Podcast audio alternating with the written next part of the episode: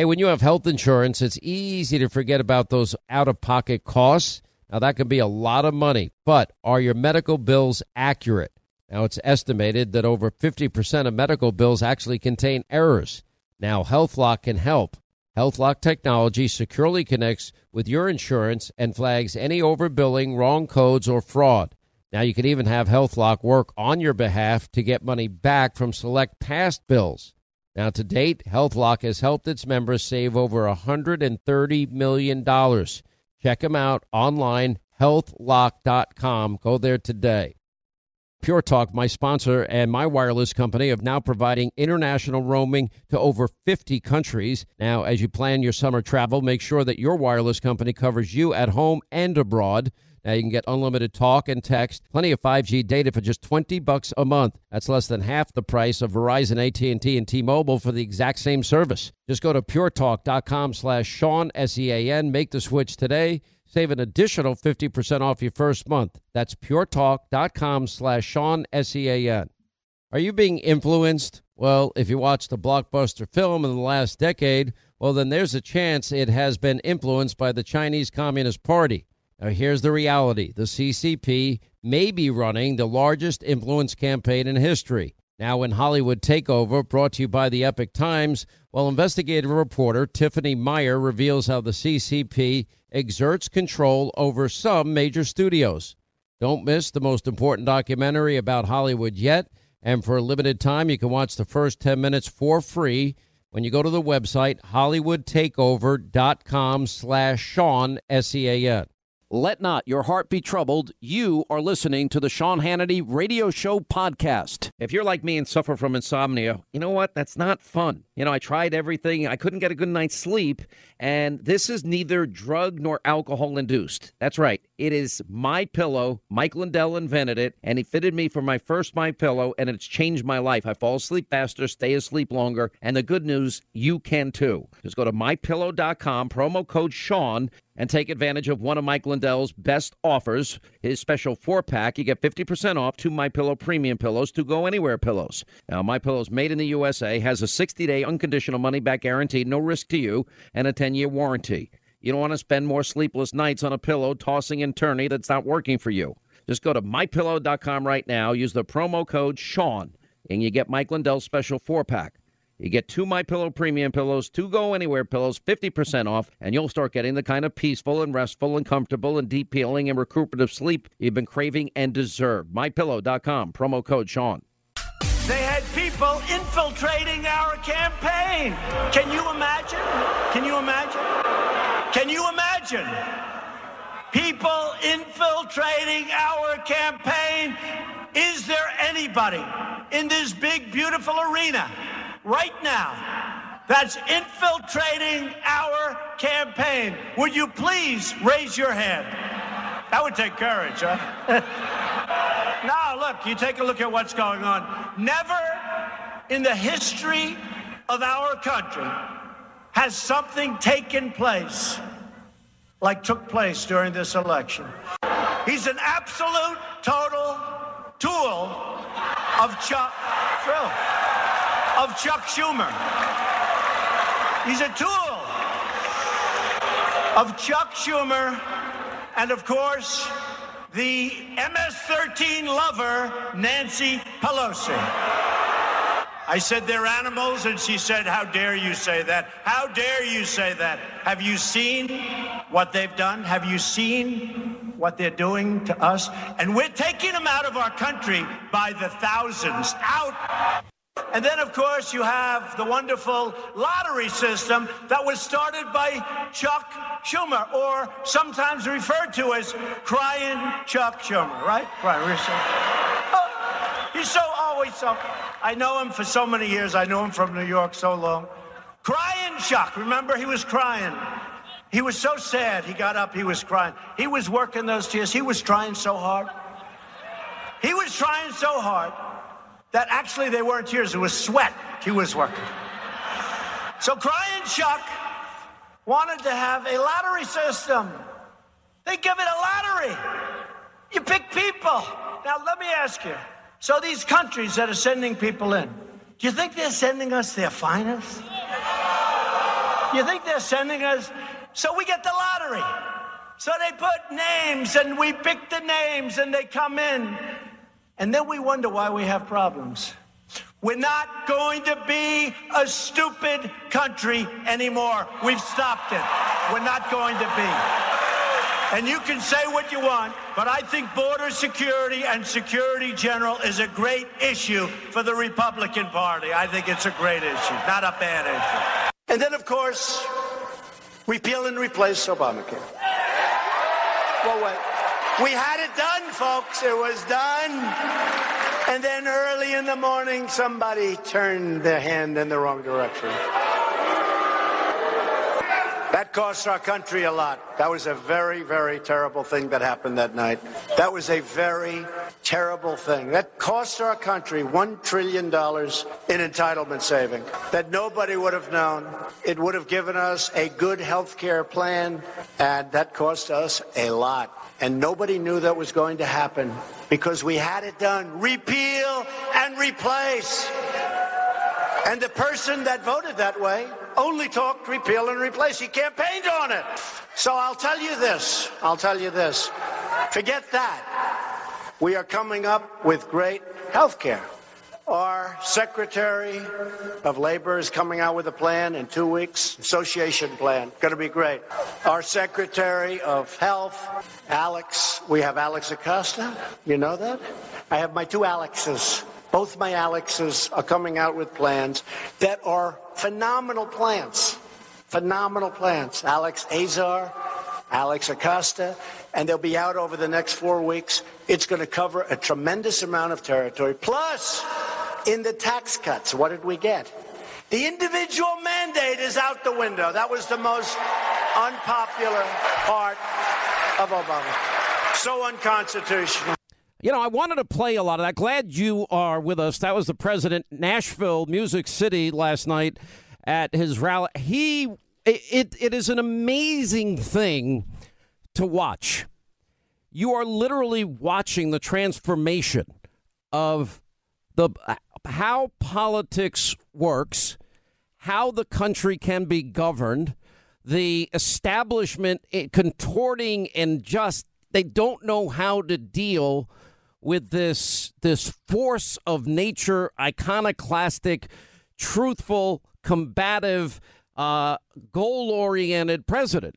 They don't understand him. They don't want to understand him. They never thought he could win. He won. They never thought he'd be the nominee. He won. And the fact that he fights and fulfills promises is refreshing and never gets credit for it. But what I took out of this, I took a lot of things out of the president's rally last night, but not the least among them is, you know, look at what he just said on health care. Yeah, we got rid of the individual mandate. Now we're going for the rest of it. That doesn't sound like somebody that is retreating. You know, think in your mind, if you can think of another Republican that is forcefully saying we need to keep that promise. Remember, it was Senator McCain. Senator McCain, who had promised the people of Arizona, and God bless him. I know he's not doing well, and we wish him the best, obviously. But he didn't keep his promise. And he should have kept his promise because that was the difference. But it's not over. And, you know, the president very wisely, as we now head into these all-important midterms, I think this is going to be the most important midterm in American history. I truly believe that with all my heart. And, you know, and the president, he gives an explanation. You know, everybody would say, how's he going to make Mexico pay for the wall? Well, I remember asking him repeatedly, well, then you don't expect them to write you a check. And he'd say, no, not at all. I say, but we have such horrible trade deals. By the time I get done renegotiating them all, it's going to more than pay for the wall. And if Congress would do these simple things that he's put them in a position, they've given us the biggest tax cuts, more deregulation, or, you know, eliminating the burden of government, the stranglehold the government has on businesses in this country that makes us less competitive, negotiating new trade deals, that, you know, the president literally inviting multinational corporations and investment into this country, personally making calls to companies saying, build your factories here. And the environment for business is never going to be better. We're now heading up to 4 million new jobs have been created, millions fewer on food stamps and in poverty. Those were all issues that I raised all throughout 2016. And now he's saying, let's take it a step further. Let's get a new health care plan done. Let's finish it. He announced the new plan is going to be coming out in a few weeks, working with the Republicans in Congress. Imagine if they get that done before November. That's huge. That's his leadership more than, you know, certainly the weak, pathetic, spineless Republicans that just are afraid of everything. Should I support Trump or shouldn't I support Trump? How about you just keep your promises? How about you just think of your constituents, forget about if you get reelected, do the right thing. The best thing for your political career is to keep your promises to people, because then you can say, I kept my word, and here's what I plan to do next. You know, it's the same thing on building the wall, because it's a national security priority, needs to be for the country, and how that's going to happen. And the president, rightly, I mean, Democrats, think of this, in February they had a 17-point lead in the generic ballot polling. And he said last night, they're lousy politicians. They're lousy on policy. You know, they want open borders. And that is a 75-25 issue. And Democrats, it doesn't matter if somebody is running and saying Claire McCaskill's not going to caucus ever with the Republicans for the next 5.5 years if she's reelected. Neither is Joe Manchin. Neither is Heidi Heitkamp.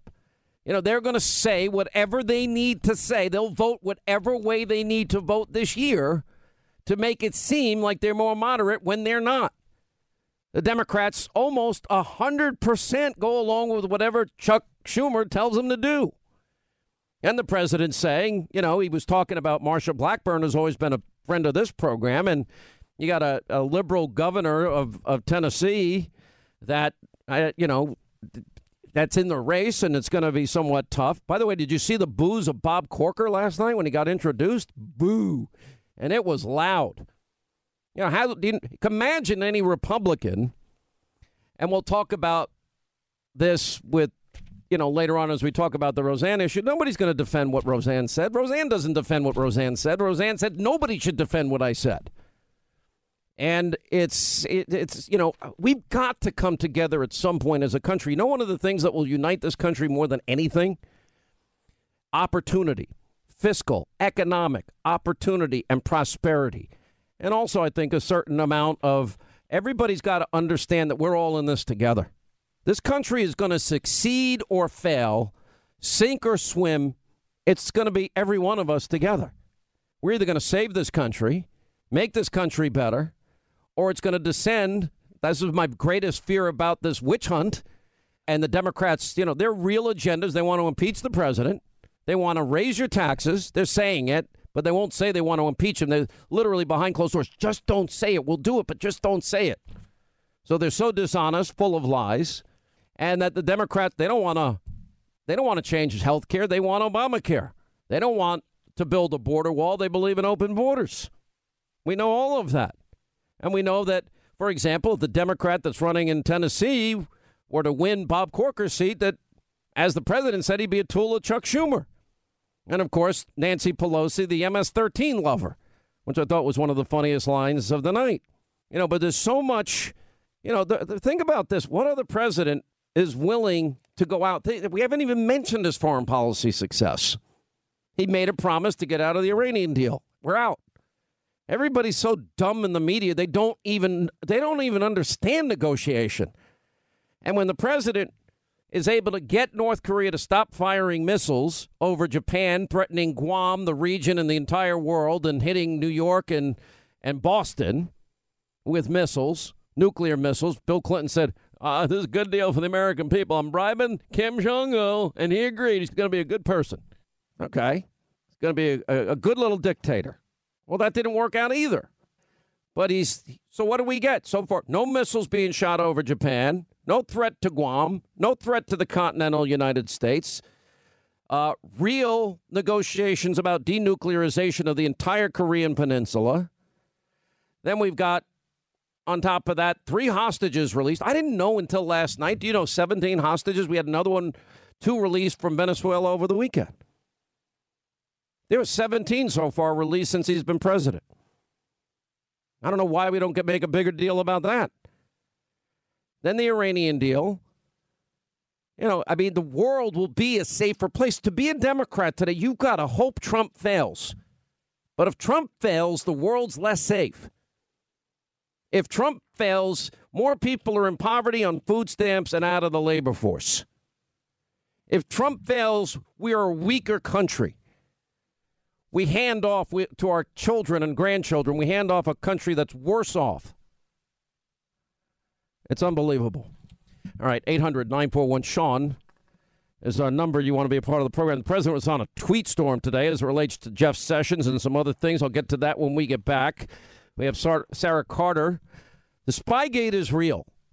The media lying to you over that. We'll talk a little bit more about Roseanne Barr. Nobody. She even said, I'm not defending it.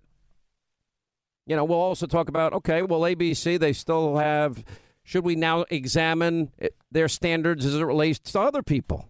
Putting the Roseanne Barr issue aside. Keith Olbermann, Alec Baldwin, Wanda Sykes, Jimmy Kimmel. You know, a lot of questions we can raise here. With only a kite, a house key, and wet hemp string, Benjamin Franklin captured lightning in a bottle. Over 260 years later, with a little resourcefulness, ingenuity, and grit, we're not only capturing energy from the sun and wind, we're storing it, ensuring Americans have the energy they need whenever they need it. Learn more about the nation's leader in energy storage at nexteraenergy.com. I think we have to turn it into a teaching moment. I'm fine. I'm worried about all the people out there who don't have a circle of friends and followers who come right to their defense. The person who's walking down the street minding their own business and they see somebody cling to their purse or want to cross the street. Or every black parent I know who has a boy who has to sit down and have a conversation, the talk, as we call it. And those, as you say, those ordinary examples of racism that happen every single day. And I think that's why I'm so glad to be here this evening talking with all of you. I wondered if you agree. Do you feel like this president has set a tone that has made people feel increasingly empowered to say those kinds of things? Well, this is what I think, Chris. I think tone does start at the top, and we like to look up to our president and feel as though he reflects the values of our country. But I also think every individual citizen has a responsibility, too. And it's up to all of us to push back. Our government is only going to be as good as we make it be. Hours later, ABC canceled her show, saying Roseanne's comments were, quote, abhorrent, repugnant, and inconsistent with our values. You think they did the right thing?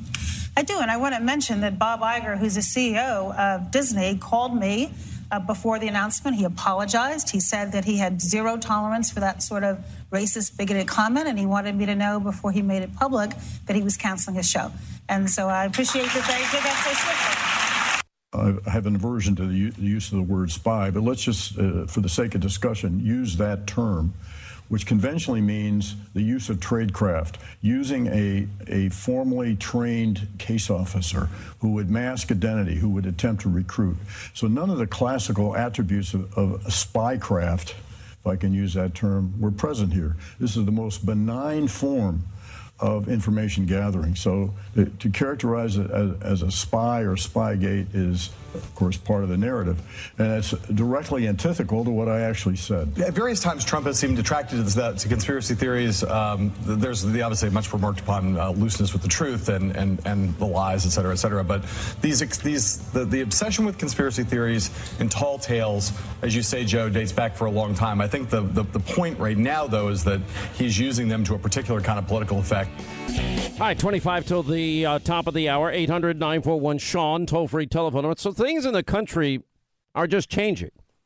And the paradigm, I think, for the presidency, and this is the hardest thing that I think everybody in the media and left-wingers have a hard time grasping, is that in many ways politics is being redefined in the sense that they have failed on such a spectacular level, both parties, that you know, the country is looking for a disruptor, an iconoclast, and somebody that's going to roll up their sleeves, fight the establishment in the swamp, and get things done.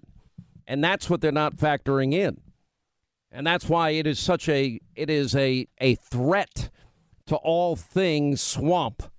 And that even means Republicans in some ways, because, you know, a lot of them, they're just afraid of their own shadows.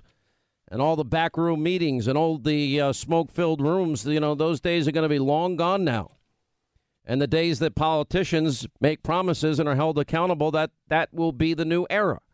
Well, this president is more crude, Mr. Hannett. This president tweets. The American people seem to be responding pretty well to the success of the administration. The policies work. The country is running better.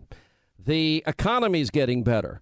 America is stronger, not looks. It is stronger on the world stage. You know, vast, vast improvements.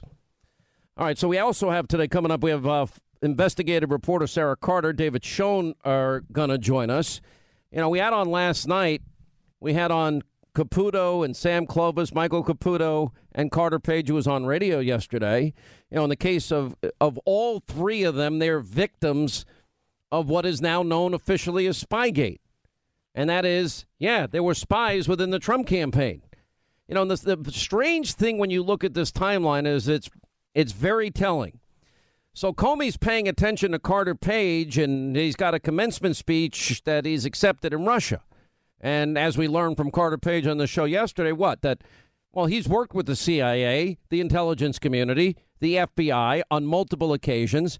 And when he has gone abroad, he gets back and they debrief him. And I asked him, why do you allow the debriefing? Because I want to help my country. I love my country. So they're very aware of who Carter Page is. So if it's such a concern to Comey, one has to ask the question, why didn't Comey just go, or somebody from the FBI, or somebody in the CIA, or somebody in the intelligence community? Remember, Donald Trump and Carter Page never met. You know, nobody knows who George Papadopoulos was. Nobody knows who the guy is. Why didn't they just go to the Trump campaign and say, we're keeping an eye on this guy because he's going to Russia. We want you to be aware of it. It's sort of like here you got Donald Trump, never runs for office before, and says to Comey, so you're my guy. You're my FBI director. Okay. That the president hasn't been immersed in this political world. All Comey needed to say, sir, yes, I'm your FBI director, but just know that there's a big wall between the Department of Justice and the executive branch, even though he really is the executive of the executive branch, which raises a whole series of other questions that nobody's really talking about, and that the president really is in charge of all of this stuff. But there is that line, appropriately so, that exists. You know, when the New York Times came out late last night, oh, Mueller is now investigating a meeting of March 2017 and Donald Trump confronted Jeff Sessions over his decision to recuse himself. It was his first day on the job after being confirmed.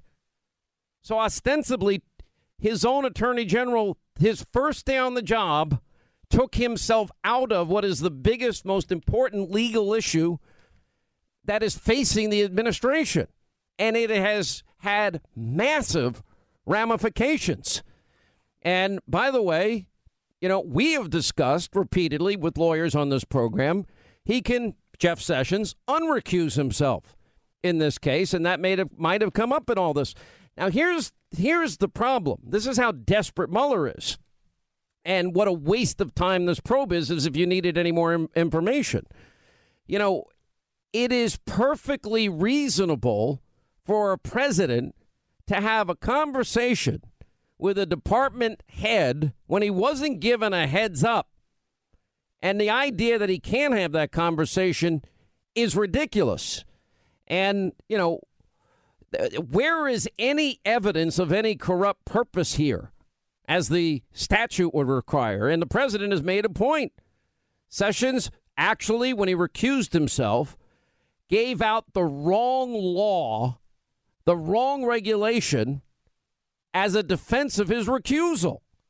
And by the way, it calls for a recusal. Greg Jarrett has broken this down for us many times. It calls for a recusal in criminal cases, not counterintelligence cases. Rudy Giuliani put out a statement. Unrecused doesn't mean bury the evidence. It means take responsibility for it and handle it correctly. And, you know, we pointed out on TV last night that the president has the constitutional authority to tell anybody in the Justice Department what to do or not do. The president can tell the attorney general, I want you to prosecute this person. I want you to investigate this person.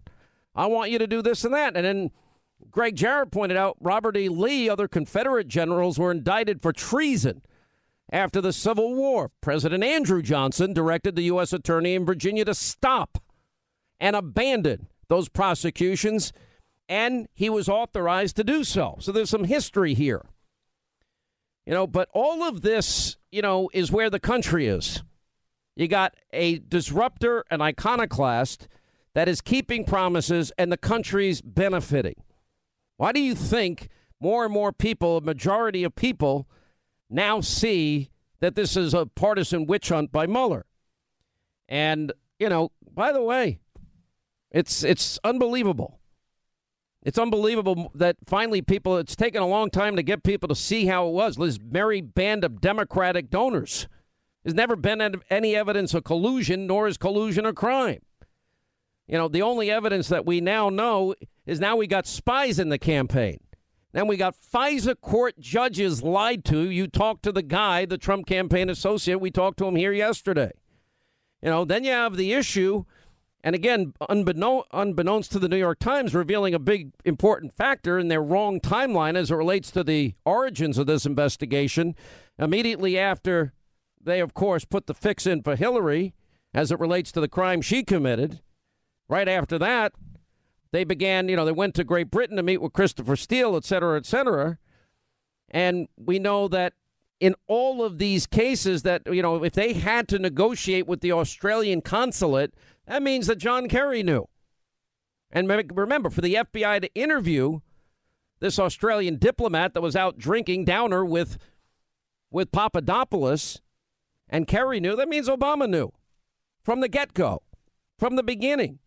What did they know? When did they know it? If we're ever going to get to truth, those questions need to be asked of those people, and Brennan, and Clapper, and Susan Rice, and Valerie Jarrett, and Samantha Powers, Ben Rhodes, and the rest of them. You know, Comey's FBI using both wiretaps that were illegal because the bulk of information presented to the FISA judges was the Hillary Clinton bought and paid for dossier, paid for money funneled through a law firm to Fusion GPS to hire a foreign national to use phony Russian government sources. That creates a dossier that's then presented to a FISA court, and it's never verified or corroborated, and they never tell that Hillary paid for it. Okay, that violates every part of the FISA law and FBI protocols, and judges were lied to, and they were lied to repeatedly. Of course, Rod Rosenstein signed off on the last FISA warrant. Now we got spies. Now, the media is saying over and over and over and over again that they're informants. They're not spies. They're informants. And anyway... you know, it's just an amazing thing that we're living through this as a country. And the the persecution of Trump continues with Robert Mueller's special counsel probe. Illegally appointed based on an illegal leak by an FBI director that has an agenda. And Mueller literally destroys the credibility, the integrity of his own investigation. You know, which is exactly why a majority of Americans believe the investigation is politically motivated. The latest CBS poll even shows that. You know, was the FBI, the Obama administration, spying on Trump? Of course it was. Greg Jarrett pulled out the simple dictionary definition of spying yesterday. The simple dictionary definition. Look up spy in the thesaurus, quote, secret or undercover agent. Okay, who was talking to Sam Clovis and Michael Caputo and talking to Carter Page, and others. What was he seeking? Information. And Papadopoulos, what did you know about the Russians leaking the Hillary Clinton emails, et cetera, et cetera, et cetera? You know, so if that's the legal definition, secret or undercover agent, well, there were spies in the campaign of Donald Trump. Where were the spies in Hillary's camp? And then you got the FISA warrant, which I just outlined in great detail. And the media, you know, they're quibbling like Bill Clinton, it all depends what is, over the semantics of the word spy versus informant when they know darn well it was a spy. And they have been complicit from the beginning. They have perpetuated lie after lie after lie, every Russia collusion, canard, and every single step of the way. And their disappointment, and they didn't find any evidence. The only evidence that we have is the boomerang evidence that I've talked about. It's all coming back on them. They're the ones that paid for Russian lies and propaganda. They're the ones that put together lies to manipulate the American people. They're the ones that lied to a FISA court. They're the ones that abused surveillance and unmasking at a rate we had never seen in this country's history by 350% in a one-year period of time, 2016. You think this is an accident? When did we have a UN ambassador requesting and unmasking a day of an American citizen? They're the ones that worked to free Hillary. They're the ones that wanted an insurance policy. It's not rank and file FBI, but it is the top echelon of law enforcement, DOJ, FBI. A few bad apples for sure, but a few powerful bad apples. And a few powerful bad apples that exist, you know, all throughout this deep state that we always discuss here on the program, in the Justice Department, in the FBI, you know, political operatives in the Obama campaign. No one's been charged with this ridiculous, fictitious crime of collusion. That's not happened up to this point. You know, and the Judge Ellis was so powerful that what they're doing with going back in the Manafort case, or, you know, we now know that the FBI didn't even think that General Flynn lied. Why is he charged and forced into signing an agreement that he lied, except probably they were threatening to go after his own son? It's unbelievable. General, that's the thanks you get. They didn't think you were lying, but you better sign this or we're going to go after your kid. Well, every father's going to dive on that sword for their child. It's just a fact. That's the world we live in. Or, you know, Ellis saying, well, they're only putting the screws to Manafort so that they're going back to a tax case from 2005 to pressure him to sing or maybe compose, because the goal is to obviously get information from Manafort so they can prosecute or impeach the president. It's unbelievable. I can't believe that this is our country. Why do you think I keep saying it's the biggest abuse of power scandal ever? And, you know, the president tweeting about Jeff Sessions today, the president sadly is right. If Jeff Sessions, who cited the wrong law, which is, frustrating, as a reason for his recusal, had he not done it, we're not here. But here's what I know. We expect that the IG report is probably out late next week, and that following the IG report, there will be follow-up committee hearings in the House and Senate, apparently with FBI witnesses. I keep saying the FBI rank and file, the CIA intelligence community rank and file are going to be the ones that hold these deep state actors in the upper echelon accountable. And what they're doing is extraordinarily brave. All right, so much going on today. 800-941-SEAN. You want to be a part of this extravaganza. We just saw our friend Herschel Walker was at the White House, the fitness board of the president. We love Herschel on this program. He's amazing. All right, so we've got Sarah Carter, investigative reporter. We got David Schoen. We got all the we'll go through how wrong the New York Times is and the issue of why these were spies by definition. It's just a fact. And also we have Luke Rosiak with the very latest on what's going on with Debbie Wasserman Schultz and the Awan scandal. That is at risk of dying. We'll explain that more. I'll tell you something that I know for a fact.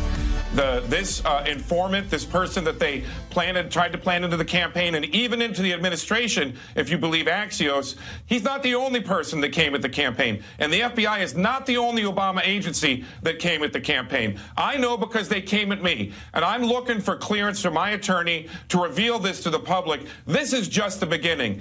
You were approached by this guy. What did he say to you? What did he want from you?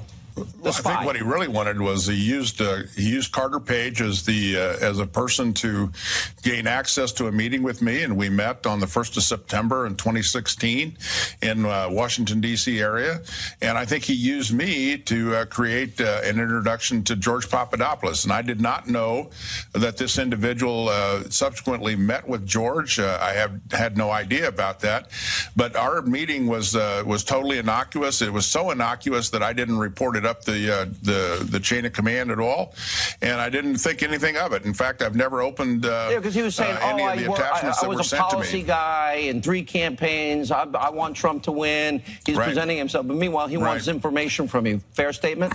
Well, he didn't try to get any information from me. I think what this meeting was about was that they used me as a way to get an introduction to George. He wanted to go to George Papadopoulos, and I think, and he used Carter Page to get to me, and then he used me to get to George. And I really think that was the whole chain of events there, because I really think what the goal was to create a linkage between an affiliate of the Trump campaign back to those emails. And in order to create more probable cause, for FISA warrants, and then also to help create a scandal. And I really do think that was the intent and purpose of what this individual was about. Well, I believe I got at least 2 and perhaps more approaches by individuals who were trying to offer information to the campaign that would have jammed us up in some way, shape, or form.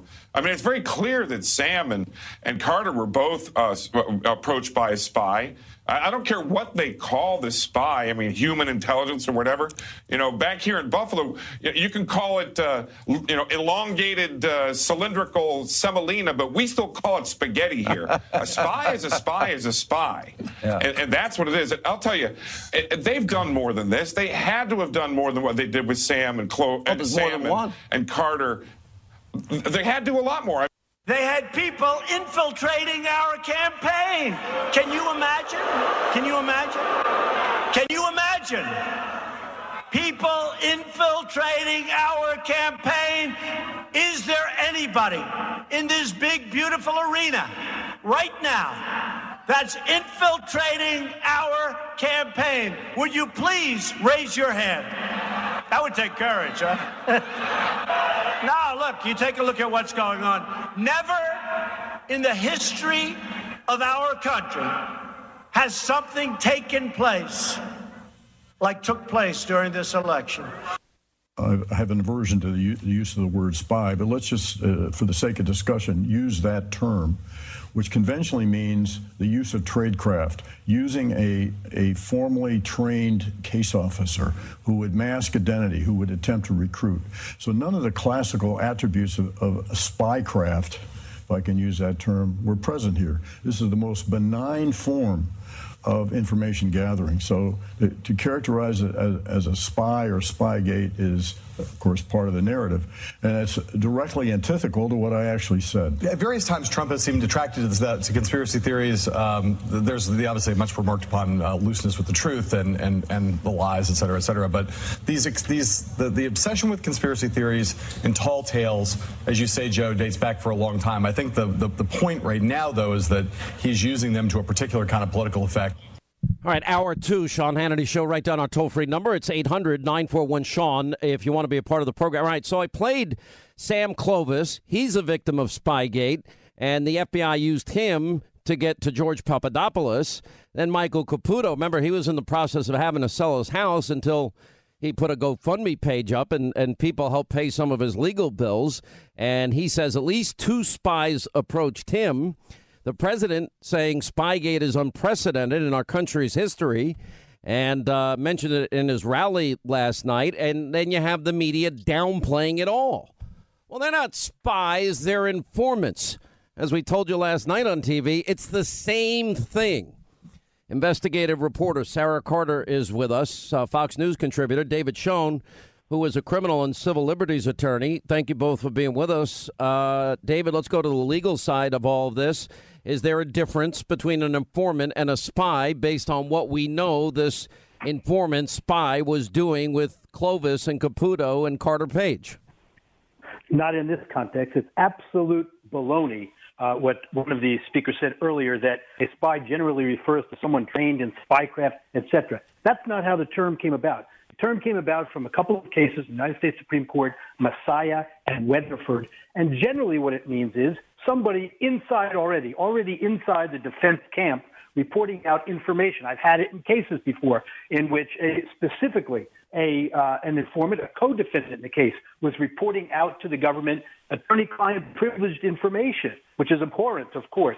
But generally, a spy in the camp means somebody already in the camp, not a trained person coming in. This would be exactly fit the bill based on what we know so far. Sarah Carter, let me go to you because you have known, as I have known, and I was kind of trying to be, I guess, cute on TV by saying, am I going to recognize this guy's initials? I think I said it to you a couple of times, but everybody knew who it was.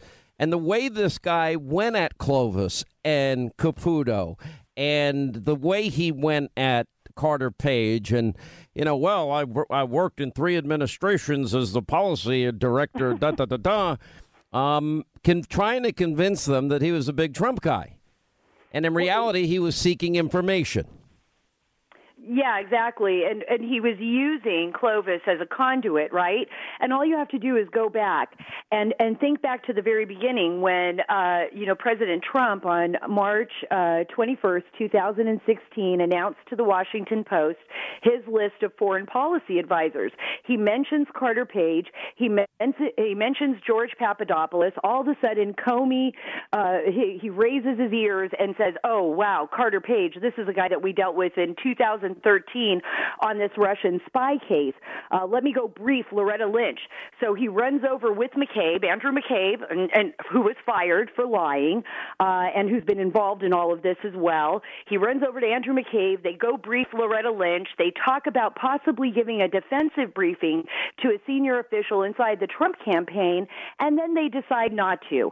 And then they go ahead and they brief senior members of the Obama administration on this, and then they decide not to give that defensive briefing again based on all the evidence that's at hand.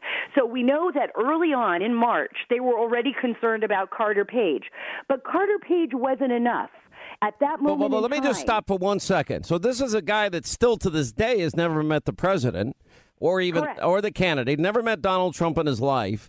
So they're concerned about Carter Page, who's about to take a trip to Russia to give a commencement speech. Carter Page, who had already been an asset for the CIA and the intel community and the FBI, so they knew Carter. He cooperated. He told me last night, and he was always willing to be debriefed and help his country out, what he told me again. And so why didn't they just go to the president's then campaign and say, guys, there's somebody you don't know that we have an eye on that might be making contacts with foreign operatives, a hostile regime, Russia, a hostile actor, Vladimir Putin. Wouldn't that be what protocol, wouldn't that be what the law would even require? Absolutely. That is what the law requires. It requires them to let the campaign know if they feel that there's a problem, and that's even questionable here because, according to all accounts, Carter Page was very willing to cooperate, and he had sent letters even later that year to FBI Director Comey about his willingness to cooperate with them on anything that they needed, and he did so in the past. So then Carter Page goes to England in July, and lo and behold, guess who he meets? Stefan Halper. And Stefan Halper befriends him there, and they talk, and he continues to talk to him. And then later on in that year, and this is where Sam Clovis comes into the picture, he meets with Clovis, and Clovis is this is in August of 2016, Correct. Just to give people the timeline. Okay, go ahead. In August of 2016, exactly. He meets with Sam Clovis here in Washington, D.C. He sits down with him. He has a meeting, and he never once mentions Halper, never once mentions Sessions, to Clovis, that he had already been talking to Carter Page. And that, I think, is very interesting. And I think Clovis brings up a really good point there. Instead, he brings up George Papadopoulos. Right? He starts poking around at that. And then a few days later, Halper emails. And they're asking Papadopoulos, what do you know about Russian emails and that they found? I don't know anything. Yeah. Well, and even Alexander Downer, now that he has been interviewed by the Australian, so he gives an interview. He is an Australian diplomat that Papadopoulos spoke with when he was in London, the one that he apparently passed the information on to, that he had heard that the Russians had some information on Hillary Clinton that could be damaging. But even Downer himself says, you know, Papadopoulos didn't even talk about emails. He didn't talk about emails or anything of that nature. He just said that he had heard from this professor, this elusive professor, Joseph Mifsud, who shows up in the picture, who, by the way, is very well connected to Western intelligence, not necessarily Russian intelligence. There's a great article by Lee Smith today on Joseph Mifsud and all the mystery surrounding him, which isn't so much a mystery. You know, he was a professor. He was teaching all over Europe. He was very well connected to Western intelligence. And frankly, very well connected. It appears that he had a lot of respect for Hillary Clinton and the Clinton campaign, and belonged, was a donor to the Clinton Foundation apparently, or had done some work for them, according to Lee Smith's article. So that's very interesting in and of itself. So then Downer, you know, and all of these people are explaining what's going on here, and we have to ask ourselves this very important question, and it goes back to what you said, Sean. In the very beginning, if there was any concern whatsoever that the campaign would be tainted, that the Russians were somehow trying to access members of the Trump campaign, why was a defensive briefing not given to them? Let me go to another issue. You're raising so many good points, and I know David wants to weigh in on that, but I'd be negligent if I didn't bring up this ridiculous New York Times story. Mueller looking into whether it constitutes obstruction, the fact that in March of 2017, Trump confronted Jeff Sessions over his decision to recuse himself. Now, the president has been tweeting about this all day, and it shows how desperate to me how Mueller has become here, because the president, as president, and correct me, Attorney David Schoen, if I'm wrong, has the constitutional authority to tell anybody in the Justice Department what to do or not do, to prosecute or not prosecute. That is within the president's executive powers, correct or wrong? Correct. The Justice Department, as you've said, it comes within the president's Article II power. He is the CEO of that department, in a sense. He had the right to nominate Sessions, and he has the right to fire Sessions. He has the right to make an interim appointment. There are several courses he could follow to do it under the Vacancies Reform Act. He could do a recess appointment. There are many interesting and complicated issues, but you hit the nail on the head. Desperate is the word. This is grasping at straws. It's inappropriate for the president now to regret having appointed someone who cannot participate fully in the process. He recused himself the day after he was confirmed. Yeah. It is outrageous. All right, stay right there. We got to take a break. More with David Schoen, more with Sarah Carter, more on Hannity tonight. We also have Luke Rosiak at the bottom of the hour. We've not given up massive developments in the Debbie Wasserman Schultz case and Imran Awan case. We'll get to that. All right, final moments here with investigative reporter Sarah Carter and our good friend David Schoen, criminal and civil rights attorney. We got 30 seconds each, and I guess, well, Sarah, we'll start with you, and that is, are we going to learn about more spies? How many potential spies were in the Trump campaign? Well, I'd like to know that myself, Sean, and I think that so would members of the House Intelligence Committee and members of the Senate Judiciary Committee and others who are investigating this. There's been a lot of back and forth on whether or not this person was a spy, an informant. I think that just begs the case. We know for a fact that they were collecting information and then reporting that back. So, of course, they were spying. That's what they were doing. They were collecting information and probably utilizing people as conduits. So I'm guessing there's more than one. one. The FBI usually has more than one, and that'll be interesting to find out. I think we also have a lot to look forward to in the upcoming week with the Inspector General Michael Horowitz's report. That'll answer a lot of questions of what happened into the Hillary Clinton email server investigation with the FBI, which then again crossed over into this investigation with Russia, a lot of the same players. We'll give the last word quick, David. Okay, you just heard from the most talented investigative reporter around, Sarah Carter, a number of facts. Those facts should have been taking place in a third world country or the Soviet Union, maybe. God forbid the day comes when, as the New York Times suggests, we should accept as normalcy a spy in the camp of the presidential campaign, a small cabal in the Justice Department deciding to send that spy into the camp, a rigged Mueller investigation, omitting material from a FISA application. God forbid the day should come when the American people stop questioning those kind of activities. It's not a conspiracy theory. These are facts that demand answers. All right. Thank you both for being with us, David. Thank you. Sarah, we'll see you tonight. 800-941-SEAN, toll-free telephone number. When we come back, we'll update you on the Imran Awan case and Debbie Wasserman Schultz. Some absolutely stunning developments there and much more as we continue the Sean Hannity Show.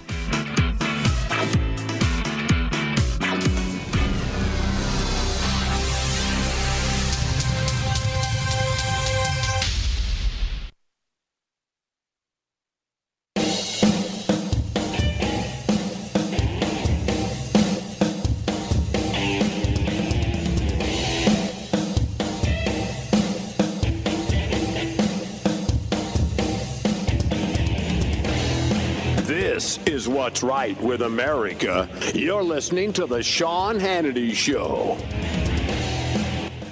right, glad you're with us, Sean Hannity Show, 800-941-SEAN. I want to get back into, we have a major problem of corruption as it relates to top secret, special access programming, spies from Pakistan, all within the Democratic network. This, of course, I'm talking about the Awan brothers scandal and Debbie Wasserman Schultz, that really the media has ignored it, and we're so busy with everything else, not that it's not important. You talk about, well, Russia, Russia, Russia, and what the Russians knew and what the Russians hacked into.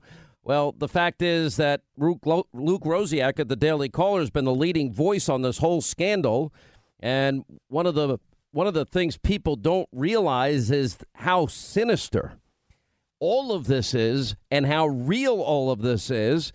And in other words, if the American people and the complicit members of the Democratic Party had been willing to acknowledge the truth about Debbie Wasserman Schultz and the Awan brothers, we have a deadline of June 7th involving this case.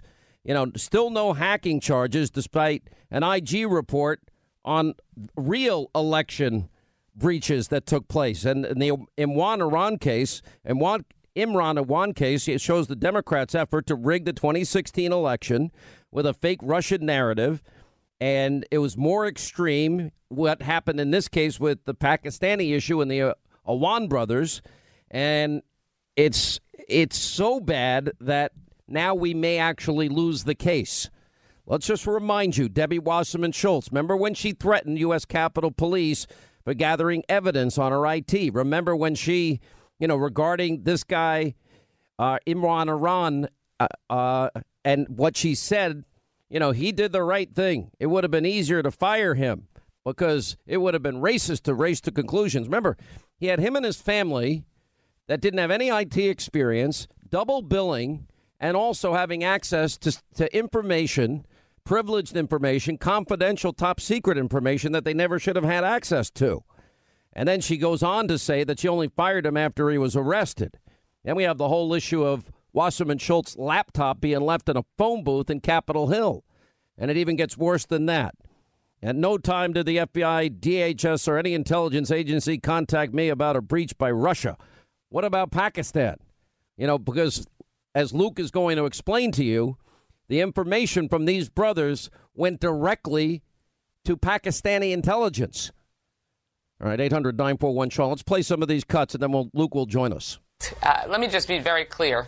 At no point during my tenure at the DNC was I contacted by the FBI, DHS, or any government agency, or alerted or made aware that they believed that the Russians, an enemy state, was intruding on our network.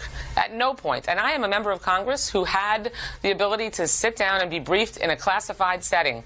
Even Director Comey testified publicly that he wished that he had gone to the top of the organization. We're one of the two national political parties. It is astounding that when they had a member of Congress who was leading that organization, that no one felt it was any more important when we had a foreign enemy intruding on one of the two political parties' networks to do anything more than lob a phone call in to our tech support through our main switchboard. But how can both be true? That's outrageous. I mean, Secretary Johnson says that DNC rebuffed the help that they offered. You're saying that no one ever contacted you. Respectfully, Secretary Johnson is utterly misinformed. That is simply not accurate, and much that has been written about the timeline of events by the New York Times, the Washington Post, that document through multiple sources, including me, that the FBI and other federal agencies did virtually nothing to make sure that when they were aware, at the point that they were aware that there was, or concerned that there was an intrusion on our network by the Russians, that they did virtually nothing to sound the alarm bells to make us aware of that. And they left, essentially, the Russians on our network for almost a year. Can you elaborate more on what the DHS's connection with the DNC was, or consultation with the DNC was after you became aware of the hacking and they became aware of the hacking, as to what was offered them, what they accepted? Was there any level of cooperation at all? To my disappointment, not to my knowledge, sir. And this is a question I asked repeatedly when I first learned of it. You know, what are we doing? Are we in there? Are we helping them discover the vulnerabilities? Because this was fresh off the OPM experience. And there was a point at which DHS cybersecurity experts did get into OPM and actually help them discover the bad actors and patch some of the exfiltrations, or at least minimize some of the damage. And so I was anxious to know whether or not our folks were in there. And the response I got was FBI had spoken to them. They don't want our help. They have CrowdStrike, the cybersecurity firm. And that was the answer I got after I asked the question a number of times over the progression of time. Now, that was, I assume, totally different from the reaction you got from OPM. The OPM effort, we were actually in there on site helping them find the bad actors. Do you know who it was at the DNC who made that decision, or who was making the resistance? No. No. Do you know if the FBI continued to try to help, try to assist? I have, I've read in the New York Times about those efforts sometime earlier this year. Not only I believe that I did the right thing, and I would do it again. Because, as I said at the beginning of this conversation, there are times when you can't be afraid to stand alone, and you have to stand up for what's right. And, you know, even in the face, there are times you have to spend political capital to do what's right. All right, joining us now is Luke Rosiak, investigative reporter, Daily Caller. Look, I'm not capturing this the way it should be captured. Give us the latest and why we now have this June 7th deadline. So what happened here is on the exact same date in July 2016 that WikiLeaks published the first emails from the DNC, the House Inspector General briefed congressional officials on a different hack by Pakistanis on government servers, which I think is as bad as or worse than the DNC. I mean, these are government servers. The DNC is just a fundraising group. It happened at the exact same time.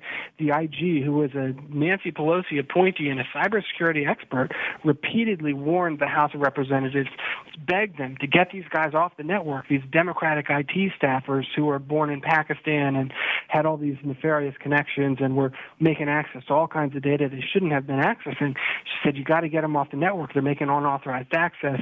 They're breaching Congress, and the Democrats covered it up. So the entire time that they were giving us this narrative about Russia, and they had brought in CrowdStrike and Fusion GPS to manipulate the FBI, and in turn got the media to write about it, they knew that their own servers were under attack, and they knowingly allowed themselves to be hacked for 6 months. That's how bad they needed this Russia narrative, that they let themselves be hacked. Why would they do that? Because if they arrested them, then it would hit the media. You're saying that the DNC, wait a minute, you believe the DNC allowed their own hacking? I believe I know that Congress knowingly allowed itself, these Pakistanis to continue to make unauthorized access and to continue to funnel data off the network. Was it all the Democrats? Because after they were caught double billing, meaning these brothers, I mean, most of the congressmen let them go except for Debbie Wasserman Schultz. So what happened is in April of 2016, they said they're doing some double billing. We're going to start investigating them. But by July of 2016, they said this isn't about double billing. This is about hacking. And the Democrats left them on the network. They didn't arrest them. They didn't fire them because these things would have caused it to hit. And who told the Democrats that, in fact, this was about hacking by and information going to the Pakistani government? They didn't say where the information was going, in fact, because the Democrats blocked the IG from investigating. So the IG said they're making unauthorized access, they're breaking into servers, and they're taking data off the network. And they said to the IG, you are not allowed to look at what that data may be. You are not allowed to interview these guys. You are not allowed to investigate. And the IG reportedly quit in disgust over the Democrats' refusal to take cybersecurity seriously. So this is a case that disproves the entire narrative that Democrats are so concerned about hacking. In fact, they knowingly allowed themselves to be hacked. Because think about it. Back then in the election, everyone's talking about, you know, criticizing Trump for talking about vetting Muslims. And meanwhile, these guys get hacked by these guys that they hired. They exempted them from background checks. They had criminal records, all kinds of red flags. And these guys are taking data off the network. It would have been impossible to create a Russian narrative with this second hack going on. I mean, just think about how that would work in the media and in the public. It would be too confusing. You couldn't credibly create Russia as this sinister actor and get everyone focused on. So this completely takes away any high ground Democrats thought they had on hacking. They hired these guys. They didn't even have college degrees. They didn't have any IT training, most of them. One of them worked at McDonald's. And they gave them the keys to their servers. They would hack. They were told by government investigators that they were hacking, and they did. When did we learn that this information was going back to the Pakistani government? So the investigation was taken away from the Inspector General in September of 2016 and given to the Capitol Police, who did nothing. And I have named sources. The Awan's business partner says that he was giving it to Pakistani intelligence. I have court documents showing that they took money from an Iraqi government official who's been tied to Hezbollah and is a fugitive.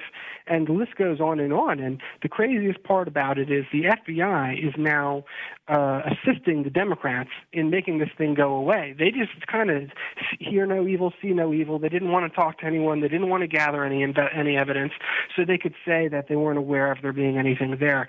But this is exactly the kind of political cyber breach that Democrats get in hysterics with about Russia. They didn't even look into it in this case. But it's worse than not looking into it. One of my stories last week, I found that the Capitol Police accidentally gave evidence. They say accidentally. They turned all the evidence to the defense attorneys instead of the prosecutors. I want to get to that point. How did that ever happen? That they gave it to the defense attorneys, not the prosecutors. More with Luke Rosiak when we get back. Also, we'll have the latest on our top stories tonight. Top stories today with Ron Christie is going to join us at the top of the hour, especially the Spygate. Imagine if it was Hillary's campaign. All right, as we continue with Luke Rosiak, he has been the key investigative reporter as it relates to the Awan brothers and their scandal, and how is it possible they're double billing and they don't have any qualifications to be working in IT, and their contacts with Pakistani officials. That's all been confirmed, right? Correct. It's all in an IG report from the summer of 2016. They knew about hacking during the election, didn't tell anyone. How did the evidence get sent from the Capitol Police to the defense, in this case, the Awan brothers' lawyers, instead of prosecutors? How did that happen? We don't know. Lawyers have said they've never heard of anything like this happening. How could you be so sloppy? We know that Debbie Wasserman Schultz's brother is a prosecutor in the office that's dealing with this case. We know that there's been significant influence from the Democrats trying to make this go away. But what we've seen here is the Awans allegedly intimidate witnesses to keep this case out of trial. There's a massive effort to make this thing go away. There's a Pakistani woman who's a witness witness in this case because she knows where they've been sending millions of dollars, and they allegedly hacked her just recently in preparation for a potential trial. And they hacked her, and they found out that she had talked to the FBI, and then they threatened her, and they said, you're a liar, we told you don't talk to the cops." And now she says she's being physically threatened by the Awans currently and is afraid to press charges. Why is this case over on June 7th? Because there's no hacking charges. Why does this end in a very short period of time here, 7-8 days? They've delayed the case 6 times, and they say that now they are trying to do a deal with him. They're trying to work out a resolution. But, we've got server logs proving that this guy hacked Congress. I've got a story going up today saying that he's buying bars of gold and creating LLCs to currently hide assets. This is a breach on Congress, and the DOJ has been signaling that they want to make this go away, and we know why, because a Democratic hack charges, on Pakistanis hacking Democrats in Congress, that would trigger the media to write about it, and that would kind of demolish this whole Russia narrative. So, Trump's talking this morning saying he wished he hired someone else for the Attorney General. Jeff Sessions is aware of the server logs proving a hack in Congress. He's aware of the multitude of clearly criminal behavior in this case.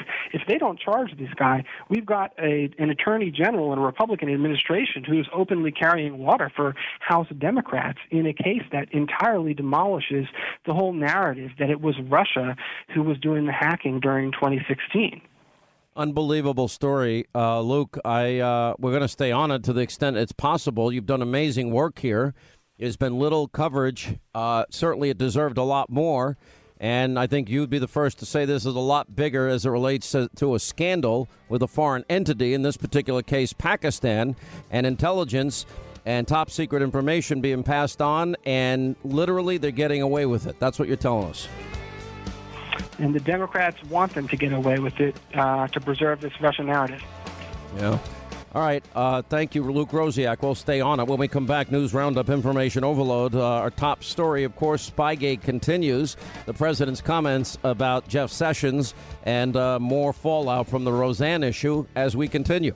All right, News Roundup and Information Overload Hour. Sean Hannity Show, 800-941-SEAN, our toll-free telephone number. You want to be a part of the program. We discussed this yesterday on the show. Roseanne Barr out at ABC for the comments that she made. Apparently, she said today something that it was late-night Ambien related. Ambien, if you don't know, is a sleep aid drug. Ambien, or at least the pharmaceutical company, said, it's not a known side effect to tweet out a racist tweet. I have not seen anybody defending Roseanne Barr, nor should they. As I said yesterday, it's outrageous. And even Roseanne Barr said, I was stupid. It was wrong. She apologized, and she apologized to all the people that are going to lose their jobs over this, which now is happening. And then she said, nobody should defend me because it's indefensible. And joining us to discuss this and much more, Ron Christie, former special assistant to President Bush, columnist for Sidewire,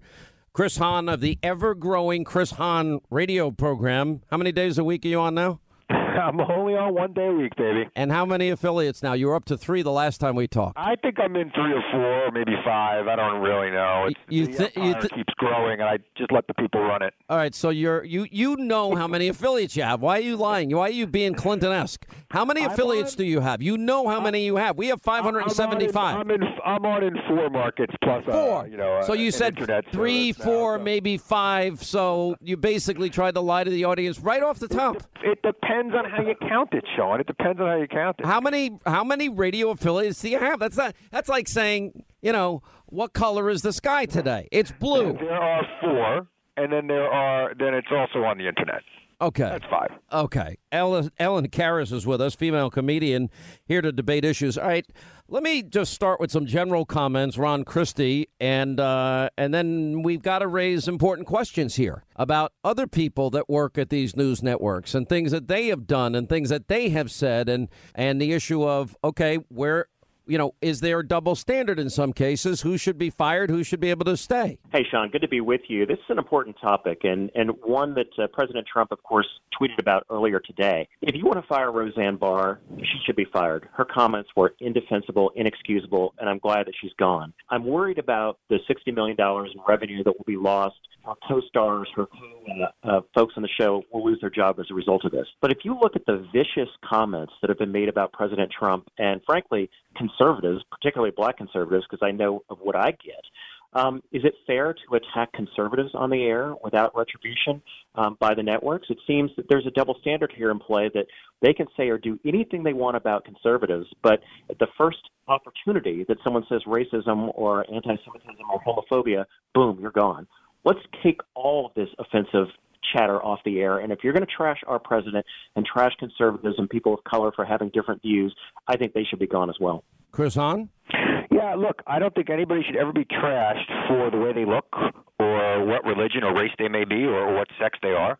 If you want to disagree with people's views, obviously we do that here all the time, Sean, and I still love you and you still love me, and that's great. No, love is a strong word. I mean, all right, we like each other. No, I actually do like Chris Hahn. I'm not gonna lie. I do. You're actually a friend, so go ahead. Yeah, and I consider you a friend, and I disagree with you all the time, and you disagree with me all the time, and that's fine. But I think when you cross a line, when you start bringing up race and gender and appearance, and obviously you've lost the debate if you've got to go there anyway, right? The real debate is about the issues and about the facts.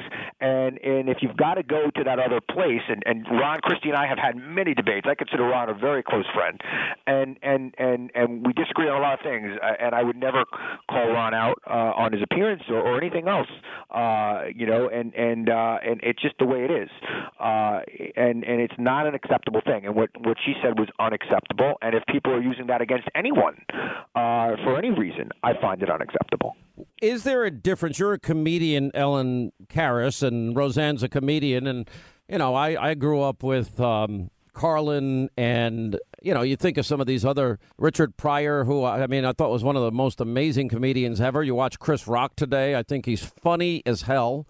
I like over-the-top, irreverent, iconoclastic, no-holds-barred comedy. But a lot of people, that seems that that's not going to exist in the future. Don Rickles was insanely funny. I don't think Don Rickles would survive today. Okay, so you've mentioned all male comedians, and that's great, but it's very disappointing what happened with Roseanne because she really was a trailblazer. She had a very unique voice with the whole domestic goddess thing.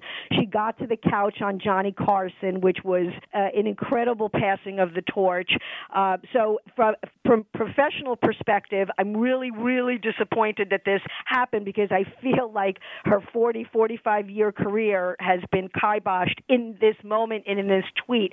And to sort of expand upon what the other two gentlemen said, you know, I hope this is some type of a teachable moment. Like, take that breath and before you tweet or put your phone down or whatever it is, but just, you cannot just say whatever you think is on your mind. So this is really, really sad. But it's also such a dangerous line because Sean, it's like I'm afraid to write anything political in nature with a funny twist. You know, I don't want to lose work. I mean, it's bad enough for female comedians, and I'm not trying to play the old estrogen chart card. It's really, really, really hard. There's a lot of female comics that just don't work because people won't hire them, or they have this view that women aren't funny, or all this stuff. But Roseanne was already there, and then for her to do this was like, oh my gosh. But it is tough. You are scared to really say something. Joan Rivers is another one that was horrible. You know, and later in our career, she got in a lot of trouble too. But you know, we can look at ABC. I mean, Wanda Sykes has said outrageous things over time. They just hired Keith Olbermann, and you know, he's calling the president an MFer all the time, and it's all there for Bob Iger to look at if he feels like. And you know, I've got tapes of Jimmy Kimmel that make you know, Al Franken look like he's you know, a saint, so over the top. In the Me Too era, and I want to be very clear that there were tapes Alec Baldwin just hired by ABC. Or then you got, you know, Al Sharpton using the N-word multiple times against the first African-American mayor of New York City, and talking with gay slurs and all sorts of stuff. I mean, Freddie's at 125th Street. He's now, you know, a part of a race panel last night on Conspiracy TV MSNBC. And so should any of those people, Chris Hahn, of the Chris Hahn Show, ever growing, should they... You know, should Keith Olbermann, who's tweeted out all these horrific things about the president, Jimmy Kimmel, now seeing the stuff he did on The Man Show, you know, through the prism of Me Too, or Wanda Sykes, or Alec Baldwin? You know, look, I mean, you look back at those things and you look at them in today's light, and they don't play as well. But most of them, except for Sharpton, they all work for ABC. But you have to give comedians some license, particularly when they're on stage. What happened with Roseanne was unfortunate for her, and frankly, I liked her comedy. I even liked the show. You're kind of dodging my question, though, and I know why you're dodging it, because it's a tough question. It is a tough question, and I'm not familiar with all the statements, so I don't want to get too in the weeds with your show on it. But, you know, like I said, the line is, are you making fun of somebody's appearance, their race, their gender? So Jimmy Kimmel was making fun of the First Lady. That's why I got into a fight with him over her accent and how she was reading a children's book. And he apologized for it. Wait a minute. It took me pounding him to apologize. Be honest. Day after day. Day after day. By the way, don't get in a Twitter fight with me. You're not going to win, Chris Hahn. Well, I keep trying to get into Twitter fights with you, but you ignore me. I'm trying to get some followers, Sean. Hook up all the way. The problem is, you know, I mean, we do get bigger ratings every single night than Jimmy Kimmel, but that's neither here nor there. I'll tell you what. What's your Twitter handle so people can follow you? Go ahead. It's @ChristopherHahn. Christopher Hahn, not Chris Hahn. Christopher Hahn, and I'll ask all our friends to follow you and be nice to Chris. I know it's tempting to be mean. Don't be mean.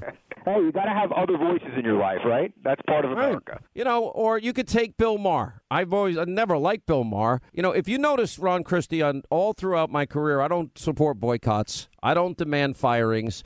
I always say let the audience decide. You know, Bill Maher has used the House N-word on camera, and the crowd, you know, went crazy when he said it, in terms of, you know, they understood what they were going to see. I think if a conservative comedian did the same, it would be a different reaction. Oh, they would be fired. Look, it's the Bill Maher Show, #1 show on HBO, and he gets away with saying... Wait a minute. It's the #1 show on HBO. I've never heard that. According to them. Look, I've been on that show 4 or 5 times. Yeah, my sympathy. You know what, though? It's very important for people like me and people like you, Sean, to go on networks and venues like that to show that Republicans are normal people, to show that Republicans are compassionate, that we care about this country, we love this country. And the way that they characterize and that they demonize Republicans, I'm not going to take it. So, yeah, I'll wade into that. Listen, I've been through all of that myself throughout my career. I've done all of these stupid shows, including The View and Fighting with Rosie O'Donnell. And, you know, I've debated with Bill Maher numerous times. And to me, it's just become a colossal waste of time. All right, quick break. We'll come back more with our panel, Ron Christie, Ellen Karras, and @ChristopherHahn. All right, as we continue with Ron Christie, @ChristopherHahn, and Ellen Karras. I don't like what a lot of these people say. I mean, look at Chris Rock's act. Is there anybody that disagrees with me? Chris Rock is funny. He's genius. He's I agree. Absolute genius. His last special, Tambourine, was amazing. Okay, but he's very funny, but he definitely went in a different direction. If you watch his earlier stuff from the 90s, it was more about making fun of everybody, and he became very, very one-sided as time went on. Okay, but the fact is, you know, if somebody... What about Richard Pryor? You know, Richard Pryor was all about satire, right? He was satiring his experience as a black man in America, and he also satired his experience as a drug user. And that's probably what made him, you know, such a genius. You know, Chris Rock in his early career... Well, what about Chris Rock saying, and this is 2018, this was reported, I want to see more white kids shot, more white mothers crying. It's wrong. It's all wrong. I want to live in a world with real equalities, Ed. I want to live in a world with an equal amount of white kids shot every month. I want to see white mothers on TV cry. About a comedian, though, Sean. A comedian. All right, all right. So if you're going to say that, tell me what's the difference between that and Roseanne. And I'm not trying to... If Roseanne wants to go on the road and sell tickets like Chris Rock does, she probably will sell tickets. And you don't have to answer to ABC. ABC is owned by Disney, and ABC and Disney are not going to tolerate. Okay, so then why do they hire Keith Olbermann and Jimmy Kimmel? And by the way, I do not want these guys fired in any way. I don't even want, but it's a point. Is there a double standard? Look at the videos of Jimmy Kimmel. Would Jimmy Kimmel get hired by ABC if they looked at those tapes? No way. No, not a chance. Not a chance. Not a chance. And look at the way they've destroyed ESPN as well. I mean, ESPN, which we people are going to hate this. I can't stand Keith Olbermann's commentary, but go back to the old SportsCenter days, and him and his partner at the time, Dan Patrick, they did a great show. They did a great show. But nowadays, he's a anti-Republican, he's a left-wing lunatic. He's lost. Guy. Yeah, and mother effer this, and he's a lunatic. But he's a stream of conscious kind of guy, Sean, and sometimes that happens. And, but he works for ABC, Chris. Decide how much of that I'm sorry, frankly, at Christopher Hahn, he works at ABC. He's under contract with ABC. They just hired him, and all these tweets are available. Yeah, well, he better. I guess. I guess if we're going to use the Bob Iger line, is he meets he meets Disney standards. Something ABC understood. Roseanne had tweets very similar to the one she sent out yesterday, long before ABC rehired her to reboot her show. They knew what they were getting. They give a lot of leeway to the ladies on The View, and Joy Behar. As a comedian, I respect her. What did Joy Behar say about Christians? That they were mentally ill? She said a lot of things that were very offensive, and she said a lot of things about Donald Trump. Kathy Griffith is, I think, a good example of somebody, though. I agree with you, Chris, in the sense that, if Roseanne goes out on the road, there will be people that see her. She's not going to lose that audience, like Kathy Griffith's not going to lose that audience. But, yes, it's Disney. It's also answering to the shareholders. But Roseanne was traditionally a loose cannon back when she had that first show. Look, I do think in this sense, nobody would defend what she said is outrageous. It's so obviously outrageous. But as we go across the spectrum, I think you're all kind of agreeing with me that there really is no set standard and there is some double standard. And even, Chris, you seem to agree with that. Look, I don't know if there's a double standard. I think the standard... Well, there is no standard that you can articulate on this show. You can't. No, look, I can't, but you can't, clearly what she did, it's kind of like the old Supreme Court decision on pornography. I know it when I see it, and yesterday we both agree. I thought Ed Meese said that. I don't think it was the Supreme Court. Wasn't it Ed Meese? No, it was the Supreme Court. It was. I hate getting corrected by Chris Hahn. That is embarrassing. At Christopher Hahn. Back me up, Ron. You're a lawyer. You're a better lawyer than me.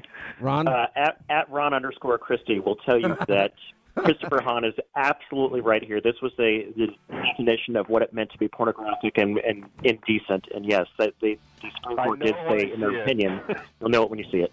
Sean, I hate to do that, but yeah, he's right. What's your Twitter handle? At Greek Chicknomic. All right. Thank you all for being with us. 800-941-SEAN is our toll-free telephone number. You want to be a part of the program. We'll take a quick break. Your call's coming up straight ahead here on the Sean Hannity Show. All right. We'll get to your calls in just a minute. 25 now till the top of the hour. The president on fire in Nashville last night talking about Spygate, how unprecedented it is, and asking the crowds. I thought it was a very funny line. Any spies here? Raise your hand. And then ripping Democrats, calling out Nancy Pelosi's comments over MS-13 and making fun of crying Chuck Schumer and the visa lottery system and, that he wants to still repeal and replace health care. And apparently Republicans are going to give this another shot before the election and standing by his call that Mexico will pay for the wall, and he explains how they will. They had people infiltrating our campaign. Can you imagine? Can you imagine? Can you imagine people infiltrating our campaign? Is there anybody in this big, beautiful arena right now that's infiltrating our campaign? Would you please raise your hand? That would take courage, right? Now, look, you take a look at what's going on. Never in the history of our country has something taken place like took place during this election. He's an absolute, total tool of Chuck Schumer. He's a tool of Chuck Schumer and, of course, the MS-13 lover, Nancy Pelosi. I said, they're animals, and she said, how dare you say that? How dare you say that? Have you seen what they've done? Have you seen what they're doing to us? And we're taking them out of our country by the thousands, out. And then, of course, you have the wonderful lottery system that was started by Chuck Schumer, or sometimes referred to as crying Chuck Schumer, right? Oh, he's so always so. I know him for so many years. I knew him from New York so long. Crying Chuck. Remember, he was crying. He was so sad. He got up. He was crying. He was working those tears. He was trying so hard. He was trying so hard that actually they weren't tears. It was sweat. He was working. So Crying Chuck wanted to have a lottery system. They give it a lottery. You pick people. Now, let me ask you. So these countries that are sending people in, do you think they're sending us their finest? You think they're sending us? So we get the lottery. So they put names, and we pick the names, and they come in. And then we wonder why we have problems. We're not going to be a stupid country anymore. We've stopped it. We're not going to be. And you can say what you want, but I think border security and security general is a great issue for the Republican Party. I think it's a great issue, not a bad issue. And then, of course, repeal and replace Obamacare. Well, wait. We had it done, folks. It was done. And then early in the morning, somebody turned their hand in the wrong direction. That cost our country a lot. That was a very, very terrible thing that happened that night. That was a very terrible thing. That cost our country $1 trillion in entitlement saving that nobody would have known. It would have given us a good health care plan, and that cost us a lot. And nobody knew that was going to happen because we had it done. Repeal and replace. And the person that voted that way only talked repeal and replace. He campaigned on it. So I'll tell you this. Forget that. We are coming up with great health care. Our Secretary of Labor is coming out with a plan in 2 weeks, association plan. Going to be great. Our Secretary of Health, Alex. We have Alex Acosta. You know that? I have my two Alexes. Both my Alexes are coming out with plans that are phenomenal plans.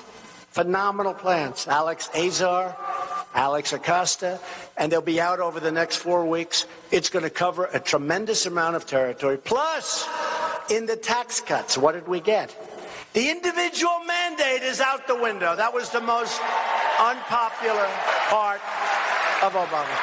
So unconstitutional. The VA Accountability Act. Nobody thought I could get it through. Nobody. Because of the unions, hey, I understand. And because of civil service, which is very powerful. We got it through. I signed it a couple of months ago. Right?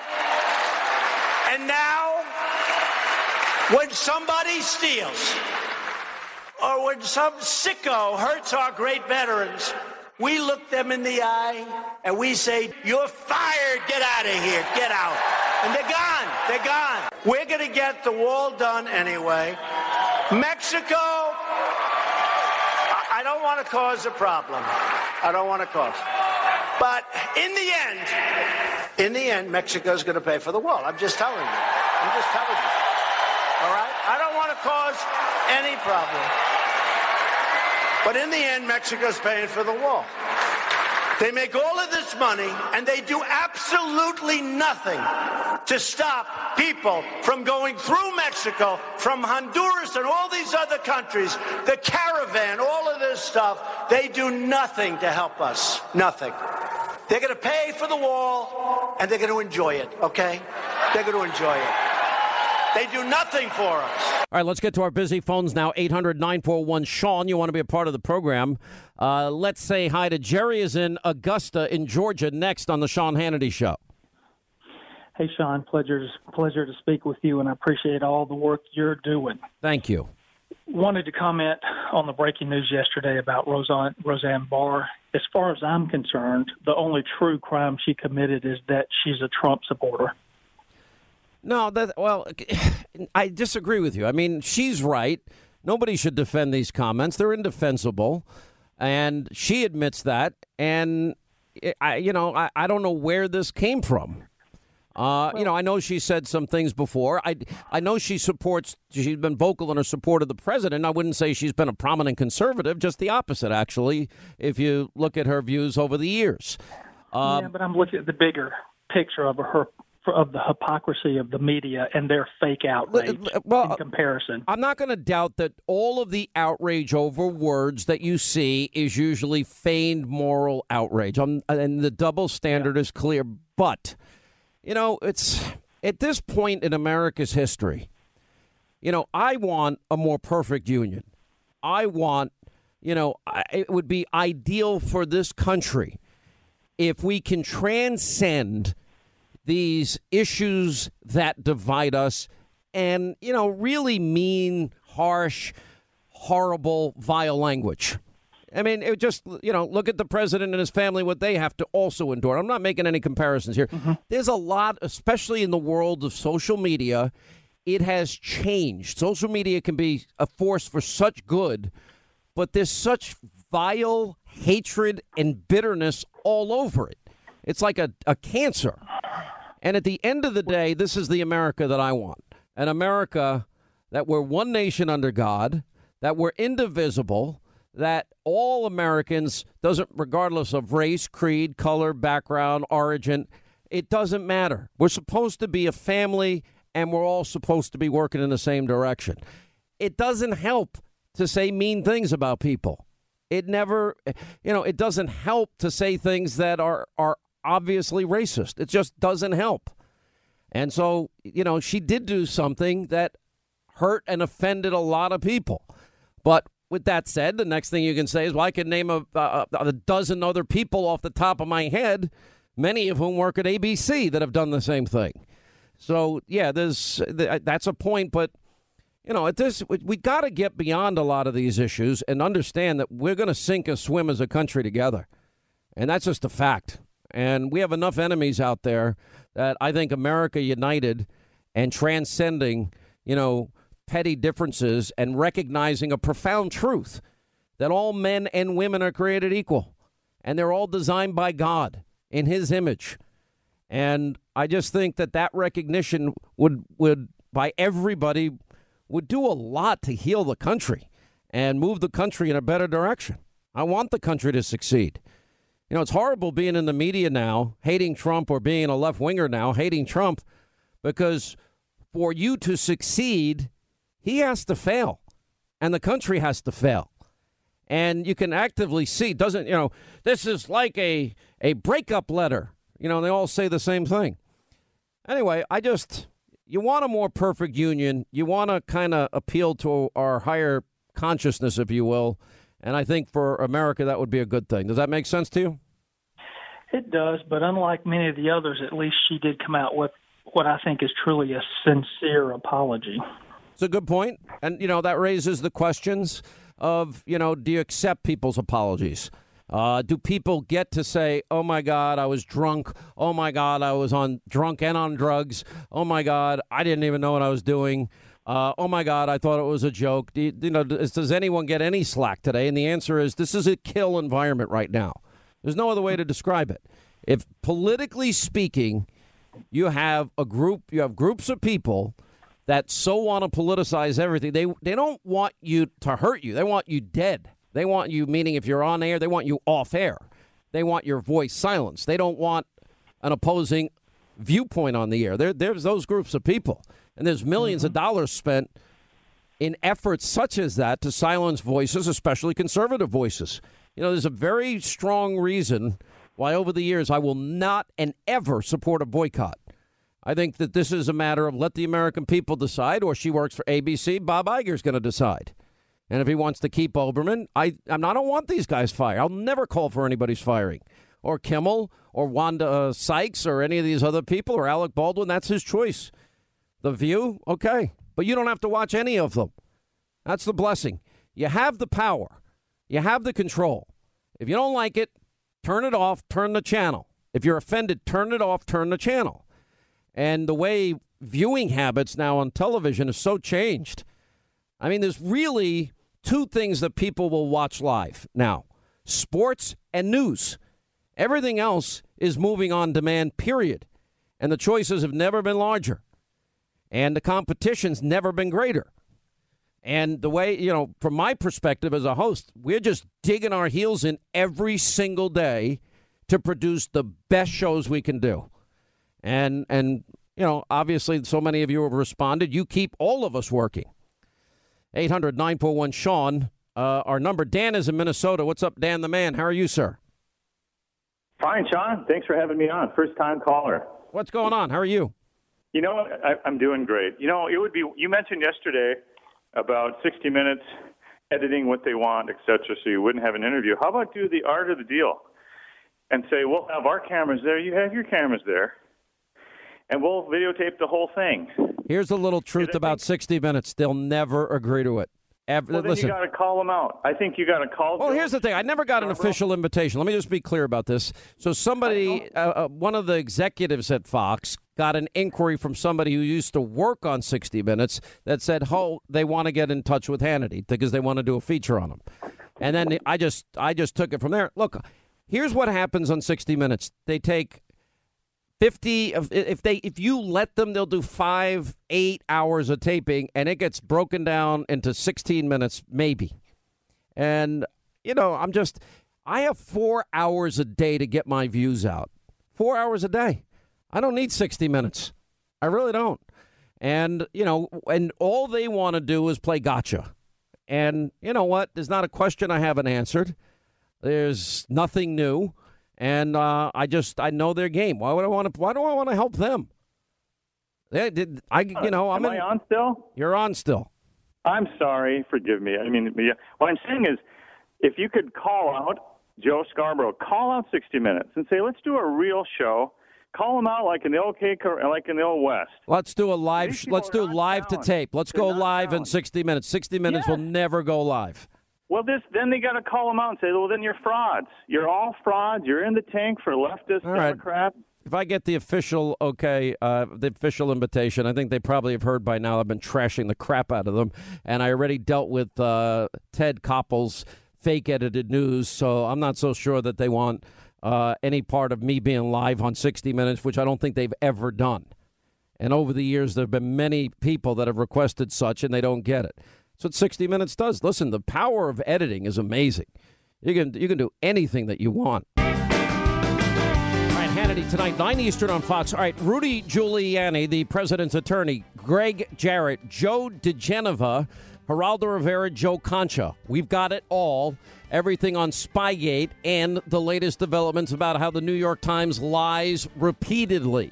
And much more in the latest on Roseanne. That's 9 Eastern. Set your DVR. Hannity, Fox News. Thanks for being with us. See you tonight at 9. Back here tomorrow.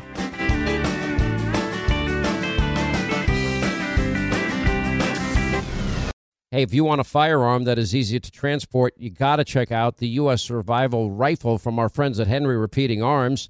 Now, it is a portable rifle that you can put together, take apart in just minutes, and then when you're not using it, you can store the parts in the little case that it comes in. It's so small you can store it pretty much anywhere, and it's light enough to carry everywhere. Now, it comes in black and two different camo patterns, and you can pick one up for $300 to $400 depending on the finish. Check out their videos. Go to their website. It's one word, henryusa.com/survival. And while you're there, make sure you order their free catalog.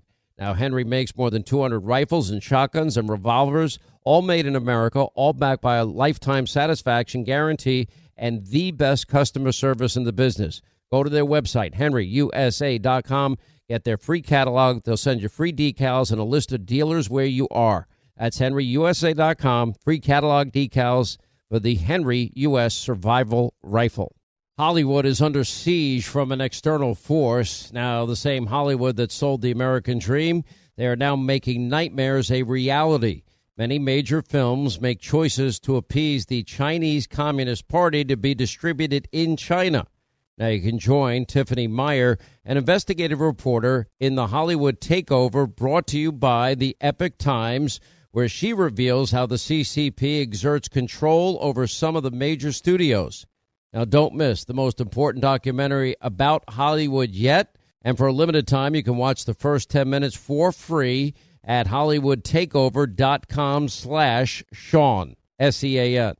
Joe Biden wants you taxed to the brink, under the thumb of the IRS, and controlled with a digital dollar. That's why thousands of hardworking, patriotic Americans are opting out by diversifying their savings with the top-rated precious metals company, Goldco. Right now, Goldco is offering up to $10,000 in bonus silver, but only while supplies last, so don't wait. Go to HannityGold.com to learn how to get started today. That's HannityGold.com.